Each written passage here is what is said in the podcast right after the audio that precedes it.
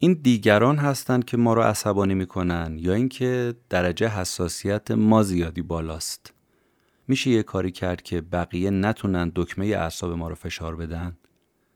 این اپیزود درباره جواب این جور سوالاته. سلام. این اپیزود دوازدهم پادکست کتاب جیبیه که در دی 99 منتشر میشه. کتاب جیبی پادکستی هست که جمعه ها منتشر میشه و من مهدی بهمنی هر هفته خلاصه یک کتاب رو تعریف می‌کنم. کتابی که این هفته خلاصش رو میگیم عنوانش هست نمی‌گذارم کسی اعصابم رو به هم بریزد نوشته دکتر آلبرت الیس و دکتر آرتور لانگ. بریم ببینیم حرف این دوتا نویسنده درباره مهار عصبانیت به ما چیه.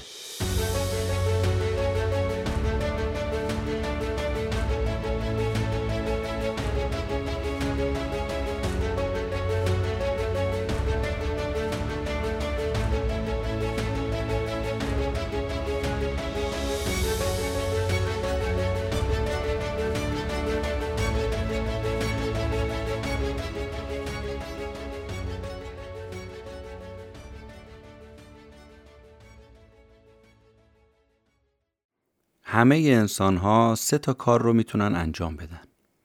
فکر کنن، احساس کنن، رفتار کنن. همین الان که شما دارید این اپیزود رو میشنوید همه این سه تا کار رو دارید با هم انجام می‌دید.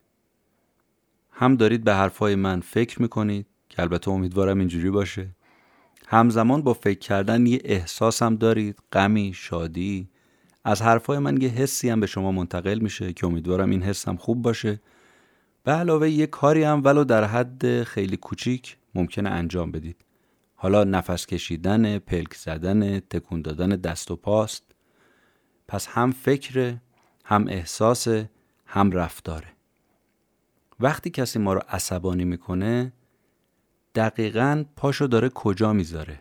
پاشو می‌ذاره رو احساس و حس ما. احساسات ما رو اصطلاحا میگن جریه دار می‌کنه. اما یه لحظه صبر کنیم. یه سوال. آیا واقعا اون پاشو گذاشت رو احساسات ما؟ یا اینکه این خود ما بودیم که بهش اجازه دادیم ما رو عصبانی کنه؟ کدومشه؟ ما زیادی حساس بودیم یا اون تونست حسابی ما رو عصبانی کنه؟ می‌دونید چی می‌خوام بگم دیگه.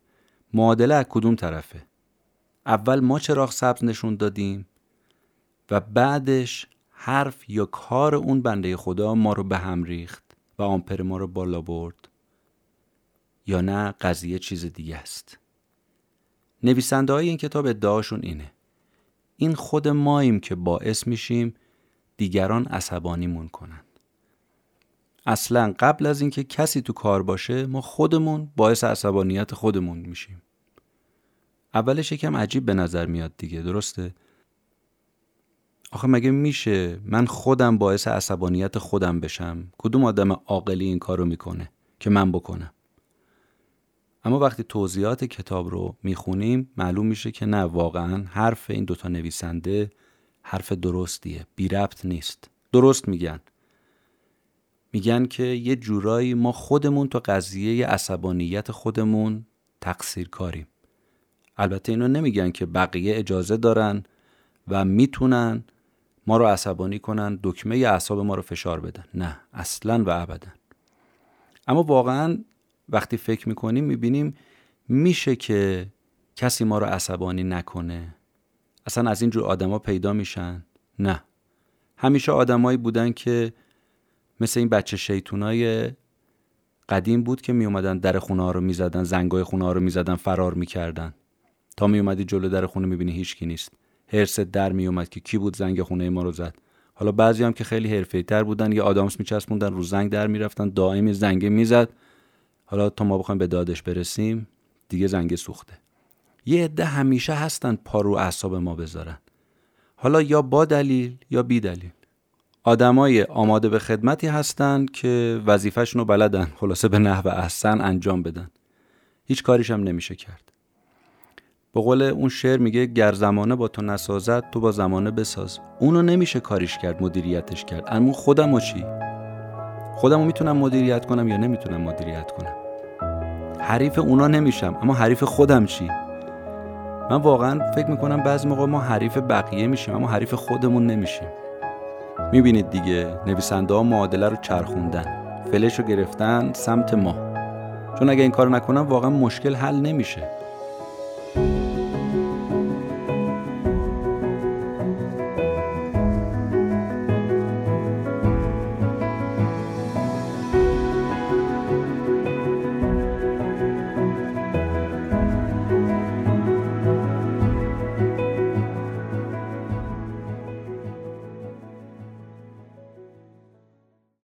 برگردیم به بحثمون. وقتی میشینیم ریشی یابی می‌کنیم وقتی میشینیم فکر می‌کنیم می‌بینیم ما خودمون بودیم که مجوز صادر کردیم دکمه اعصابمون رو دیگران فشار بدن. این ما بودیم که اجازه دادیم زلزله تو وجود ما بندازن. ما گرا رو دادیم به اونا و الا همینجوری نیومدن سراغ ما. چجوری؟ نکته قضیه تو اینه با فکر. یادتونه که اول اپیزود گفتم دیگه ما سه تا کار رو همزمان معمولا انجام میدیم. فکر می‌کنیم همزمان احساس می‌کنیم همزمان رفتار می‌کنیم. وقتی یک کسی ما رو عصبانی می‌کنه احساس ما درگیر میشه. اما قبل از اینکه احساس ما درگیر بشه دقت به این بکنیم. فکرمون درگیر شد. اول من با فکرم مجوز عصبانیت رو صادر کردم. بعد عکس عمل دیگران بنزین رو ریخت رو آتیش عصبانیت من. قبل از اینکه بقیه من عصبانی کنن من زمینه عصبانی شدن رو داشتم و خودم رو آماده کرده بودم برای اینکه عصبانیم کنن. من یه مصاحبه شغلی خیلی مهم دارم. اگه تو این مصاحبه برنده بشم و قبول بشم خب شغل رو به دست میارم. اما اگر قبول نشم این شغل رو از دست میدم. قبل از اینکه وارد اتاق مصاحبه بشم شروع می‌کنم فکر و خیال کردن کاری که همه ماها انجام میدیم. پشت در اتاق شروع می‌کنم یه سری سوالات رو برا خودم مطرح می‌کنم و حتی جوابهایی رو بهش میدم. از جمله سوالایی که از خودم می‌پرسم می‌تونه اینا باشه.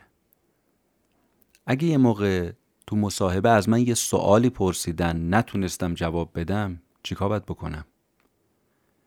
اگه شرایطی که می‌خوان رو من نداشته باشم چیکار کنم؟ اگه به اندازه ای که اونا می‌خوان من تجربه و مهارت نداشته باشم چی میشه؟ اصلا اگه از من خوششون نیمد چی؟ اگه این شغل رو نتونستم به دست بیارم چیکار باید بکنم؟ تو ذهن ما می‌بینید دائما این سوالات ممکنه تکرار و تکرار و تکرار بشه.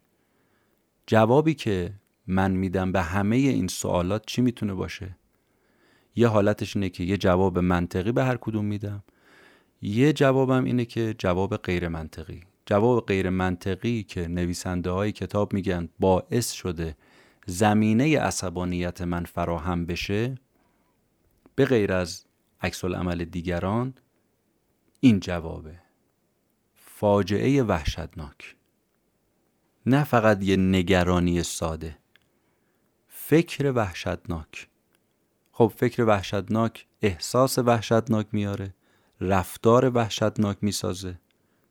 حالا جالبم اینه که تو اکثر مواقع وقتی اون اتفاق میفته می‌بینیم اینقدر هم بد نبود انقدر وحشتناک نبود که من تو ذهن خودم ساخته بودم.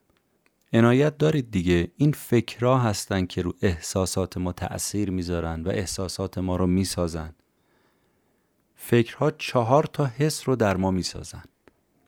حس استراب حس افسردگی حس خشم و حس گناه. این چهار تا حس نتیجه فکر ماست. راه حل چیه؟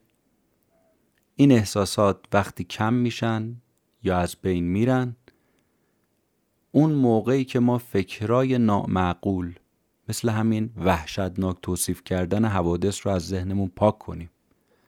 به جاش چی بذاریم؟ فکرای معقول منطقی. اینم بگیم البته نویسنده های کتاب نمیگن شما به موقعیت هایی که براتون پیش میاد واکنش نشون ندید. این که اصلا عملی نیست. مگه میشه آدم واکنش نشون نده؟ ما نه رباتیم نه آدم آهنی. عصبانی میشیم عکس العمل نشون میدیم. اما نویسنده ها میگن قبول داریم طبیعیه که آدم ها خشمگین و عصبانی بشن. اما میشه این رو کنترلش کرد و مدیریتش کرد و تعدادش رو به حد اقل کاهش داد. چجوری؟ با تغییر فکر. وقتی فکر تغییر کرد اون چهار تا احساس که از جمله اونها خشم و عصبانیت هم هست کنترل میشه. اگر فکر رو کنترل کردیم استرابمون کم میشه. اگر فکر رو کنترل کردیم افسردگیمون کم میشه. اگه فکر رو کنترل کردیم کمتر احساس گناه می‌کنیم. تقصیرها رو به گردن خودمون میندازیم. نویسنده های کتاب می‌خوان بگن تا فکرمون اصلاح نشه احساساتمون اصلاح نمیشه. و رفتارمون هم همچنان رفتار پرخاش جویانه و پرخاشگرانه ای خواهد بود. تو همین موضوع مصاحبه شغلی که من از این کتاب مثال زدم اگر من معقول فکر کنم نتیجه رو وحشتناک تصور نکنم خشمم از بین میره. اگه یه موقع تو مصاحبه از من سوالی کردن که من بلد نبودم مثل شیر میگم بلد نیستم. اتفاقی نمیافته. اگه گفتن شما شرایط لازم رو ندارید میگم بسیار خوب پس من باید برم شرایط لازم رو به دست بیارم تجربه و مهارتم و افزایش بدم برگردم. حالا یا میام همینجا یا میرم جای دیگه مشغول میشم. این که به نفع من شد اتفاقا. فهمیدم نقطه ضعفای من چیه. دلیلی نداره در مقابل عکس عمل اون افراد من واکنش شدید و افراطی نشون بدم و عصبانی بشم. اصلا اگه از من خوششون نیامد به هر دلیلی. از قیافه من خوششون نیامد از ریخت من. از نوع لباس پوشیدن من. از نوع حرف زدن من. با دلیل بی دلیل. از من خوششون نیامد خب نیامده من قرار همه از ما خوششون بیاد. حالا یا با دلیل یا بی دلیل. در نهایت یا این شغل رو به دست میارم یا این شغل رو از دست میدم. اگه از دست دادم میرم سراغ یه شغل دیگه. اما دلیل نداره قضیه رو بیش از حد وحشتناک و بد جلوه بدم. که گفتیم اتفاقا خیلی مواقع اینجوری نمیشه. این تصور ماست که فکر می‌کنیم حتما اتفاقهای خیلی بدی خواهد افتاد و ما گرفتار یه سری اتفاقهای وحشتناک میشیم.